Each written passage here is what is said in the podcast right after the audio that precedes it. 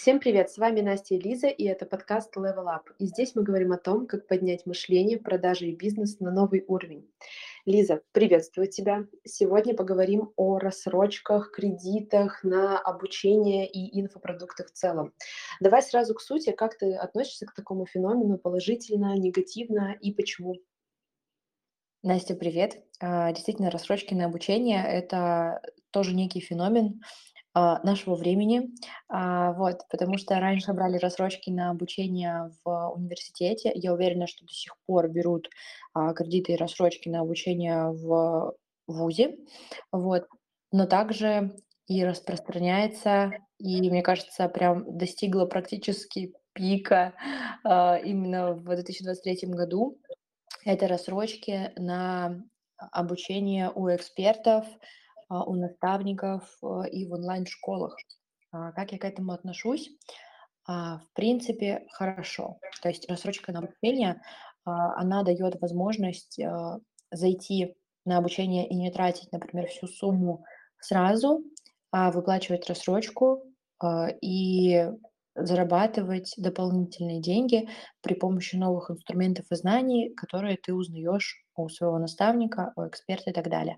То есть, в принципе, феномен рассрочки на обучение это круто, потому что а, все равно зависит от того, насколько ты быстро внедряешь информацию, насколько быстро ты, ты готов действовать. Но у меня есть такое а, глубокое убеждение, то, что любое обучение, взятое в рассрочку, можно отбить очень быстро.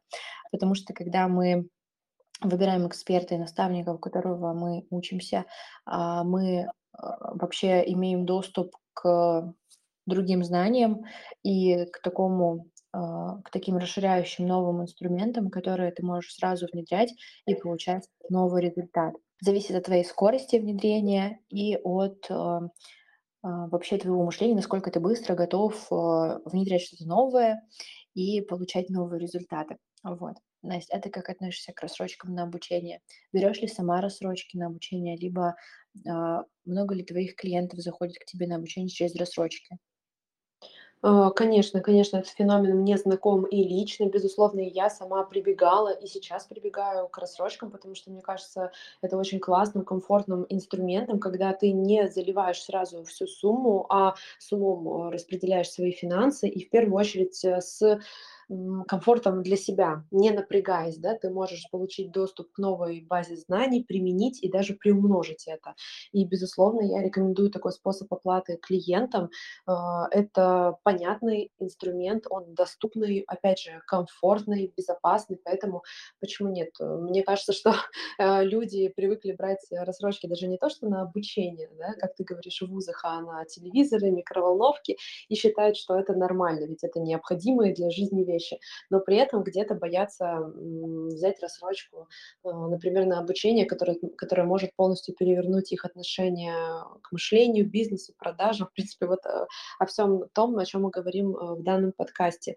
Поэтому явление рассрочек и их распространение я считаю очень показательным, позитивным почти во всех отношениях. Но с некоторыми оговорками, о которых, я думаю, мы с тобой поговорим далее. Потому что есть как э, такая светлая сторона, и, как мне кажется, она все-таки доминирует. И я в целом отношусь, говорю, опять же, к такому э, феномену положительно, но при этом мне бы хотелось донести до наших слушателей и какие-то практические рекомендации, моментики, на которые стоит обратить внимание, если вы решили взять рассрочку на тот или иной инфопродукт. А, Лиз, а вот э, ты сказала, что относишься в целом позитивно к а, таким да, моментам покупки обучения. А видишь ли ты какую-то негативную сторону, либо только позитивную? Может быть, какие-то свои расскажешь истории из жизни? Интересно узнать твой взгляд. А, Настя, лично я вообще отношусь именно к рассрочкам позитивно. Но все равно нельзя отрицать того феномена, что а, есть э, люди, которые привыкли просто жить постоянно в рассрочку, в кредит, и, например, просто набирают разных обучений в рассрочку, но не действуют. Вот. То есть они просто накапливают знания, потому что, например, ну, вот, к примеру, да, они думают о том, что они недостаточно еще хороши для того, чтобы а, монетизировать, либо улучшать свой продукт и так далее. Вот. И в данном случае, я думаю, что всё-таки не рассрочка будет виновата в том, что она взялась кем-то, да, и такая окаянная, сложная выплачивается, а всё-таки как-то причина именно в самом человеке, а, почему он всё-таки берёт много-много рассрочек, много-много обучений и всё-таки не может, а, ничего окупить и, например, оброс в этих рассрочках. Потому что бывают и такие ситуации. Вот. Потому что, а, моё, в принципе, отношение к обучениям, а, это, я считаю, что это такой осознанный у меня подход, и он всё равно сформировался уже в процессе, а, того, как я покупаю обучение, прохожу, внедряю, применяю новые инструменты. Это когда ты заходишь на обучение, пусть даже и в рассрочку, ты можешь взять у наставника, у куратора, у самого эксперта, всё то, что тебе необходимо в данной конкретной точке, и задавать, не стесняясь, все вопросы, и рассказывать открыто о своих неудачах, поражениях, ошибках и, наоборот, успехах для того, чтобы совместно с экспертом, которому ты доверил свои деньги, да, а, скорректировать твою стратегию, твои какие-то инструменты и шаги для того, чтобы ты всё-таки получил свой результат и получил результат свой быстрее. Вот. Потому что, а, действительно, просто брать очередную рассрочку на очередное обучение, не применив ничего с предыдущих обучений, а, мне кажется, это немножко опрометчиво. Вот. Но не будем забывать то, что есть действительно, а, например, некачественные продукты а, которые ты берёшь в рассрочку и в итоге как-то ничего не получаешь. Но тут тоже, да, надо сначала думать, прежде чем покупать продукт. Вот. И заранее понимать, что если я иду в это обучение и в рассрочку, то я сделаю всё, чтобы у меня улучшился результат. Вот. То есть я как-то так отношусь. А ты, Настя, считаешь, то что рассрочка может быть, наоборот, э, вредна? Или всё-таки это только зависит от человека и от его стремлений к изменениям? Ага, я поняла твой вопрос. Э, двояко двояко, потому что, с одной стороны, я не могу с тобой не согласиться, что, конечно, личность, э, того, кто покупает обучение, неважно, да, кстати, в рассрочку это, не в рассрочку результат, а, по большей части, как я считаю, зависит от человека. Потому что ты можешь прийти в обучение, взять, ухватиться за одну мысль, применить её, внедрить, да, встать в позицию ученика и сделать там икс 100, и при этом тебе могут дать всё, но ты будешь закрыт и не сделаешь ничего. Поэтому, я чётко вижу и по клиентам, и по аудитории, в принципе, по рынкам такую тенденцию, что люди часто ищут волшебную таблетку, они набирают эти рассрочки, прогреваются во время продаж, набирают это всё, и, собственно, получается, что это множится. До обучения либо не доходят, либо, собственно, никакие инструменты оттуда не берутся, и получается, что, м, взять рассрочку- это как будто бы просто, ты не платишь сумму сразу, и получается, что и тебя ничего не обязывает, ну, вроде бы действовать, ты также тянешь, это как некоторый способ прокрастинации. Поэтому, безусловно, личность ученика, она имеет, э, главенствующее значение. Но при этом я, конечно, не снимаю ответственность и самого эксперта, блогера-эксперта, его команды, продукта, потому что, а, как по мне, однобоко переложить это всё только на аудиторию и на личностные особенности. А, потому что никто не снимал, ам, как бы какую-то обязанность и вовлечения, поддержания интереса, да, во время курса там и так далее. Но это уже, ладно, другая тема. Хотя бы нужно обратить внимание, в принципе, на репутацию того, кому вы идёте. Действительно ли вам продают не пустышку? Действительно ли, э, тот продукт, который вы берёте, он поможет вам приумножить то, что есть у вас сейчас, а не просто отложится в копилке обучений, которые, например, к вам не относятся. Потому что я лично, к сожалению, общаясь с клиентами, которые заходят ко мне на программу, они мне говорили о таком опыте, когда им продавали обучения, а, которые, в принципе-то, им были не нужны.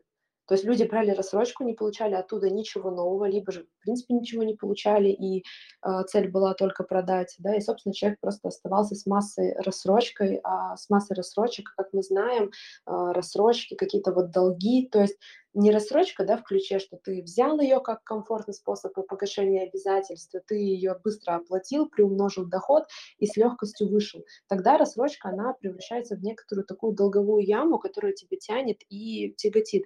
Поэтому обязательно обращайте внимание на личность эксперта, на репутацию эксперта, отзывы. Опять же, приличным общением. И помнишь, у нас был выпуск про абьюзивные продажи, переслушайте его, пожалуйста, это очень применимо. Ну и в целом, оформляет ли эксперт, есть ли у него система договора какого-то, какие проценты по данной рассрочке.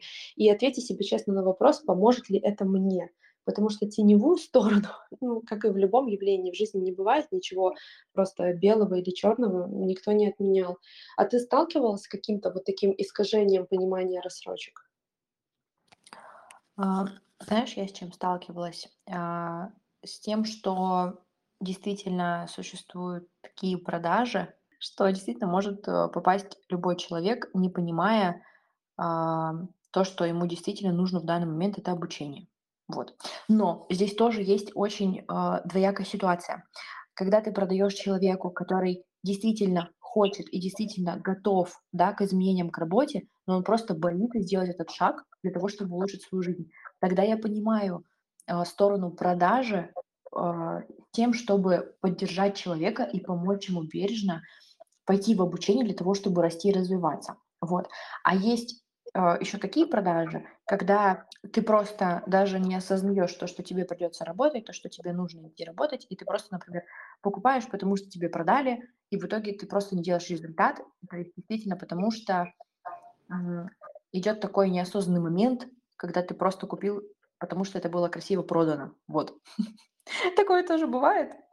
Вот, я думаю, что в любом случае там застраховывать наших слушателей не стоит, потому что это путь все равно каждого человека. А, вот, но на что бы я действительно обратила внимание, это не покупать обучение, если ты не готов развиваться, работать и действовать. Потому что просто так купленное обучение даже в рассрочку тебе может дать какой-то импульс, потому что у тебя будет поддержка там эксперта, наставника, сообщества, это однозначно да. Поддерживающее окружение никто не отменял. Но если ты действительно именно все ставки поставил на то, что тебе даст это какой-то суперсильный пинок, то, возможно, нужно сначала пойти поработать с человеком по типу психолога, коуча, какого-то именно такого человека, который работает с психикой, для того, чтобы понять, почему ты все-таки ждешь какого-то волшебного пинка от Вселенной, а не готов действительно действовать и улучшать свою жизнь. У меня вот такое отношение к этому. А у тебя, Настя? Ну, конечно, пугать никого не хочется. И знаешь, я отношусь скорее так. Если ты предупрежден, значит, ты вооружен, можешь расслабиться и спокойно пользоваться рассрочками. Опять же, повторюсь, я супер положительно отношусь к данному инструменту, и кейсы моих клиентов и даже какие-то мои личные кейсы, особенно в начале карьеры, это четкое подтверждение того, что э, тебе даются возможности, о которых ты на тот момент, да, может быть, даже не мог читать. Ты уже можешь прикоснуться к следующему уровню, уже можешь туда подтянуться, применить инструменты оттуда, сделать, опять же, продажи того уровня и просто закрыть эту рассрочку и остаться в плюсе, соответственно, с этого. И это очень классно. И действительно, я бы воспринимала рассрочку, вот для меня слово рассрочка-комфорт в голове. Вот моя, да, первая ассоциация. Но при этом, к сожалению, да, рынок инфобизнеса, он такой, что бывает искажение.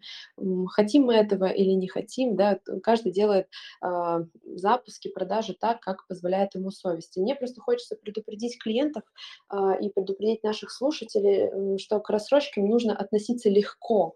Не нужно э, из этого делать, э, я не знаю, что рассрочка равно кредит, да, например. Нет, это не кредит. Рассрочка – это не ипотека, это не какая-то кабала, которая на вас повиснет и будет там тяготить и тому подобное. Нет, легко, но при этом с умом все-таки совсем набирать рассрочки направо и налево, не думая о последствиях, а, покупать у тех, у кого я не знаю кого, а, покупать вот просто по импульсу, потому что, как ты сказала, очень красиво продали, все же не стоит. Ну, либо тогда не стоит винить там жизнь, судьбу, вселенную, что эти рассрочки у вас оказались. Вот, наверное, мой тезис, рассрочки это комфорт, рассрочки, к рассрочкам относиться легко, но все-таки включать голову, как, наверное, и в любом действии по жизни.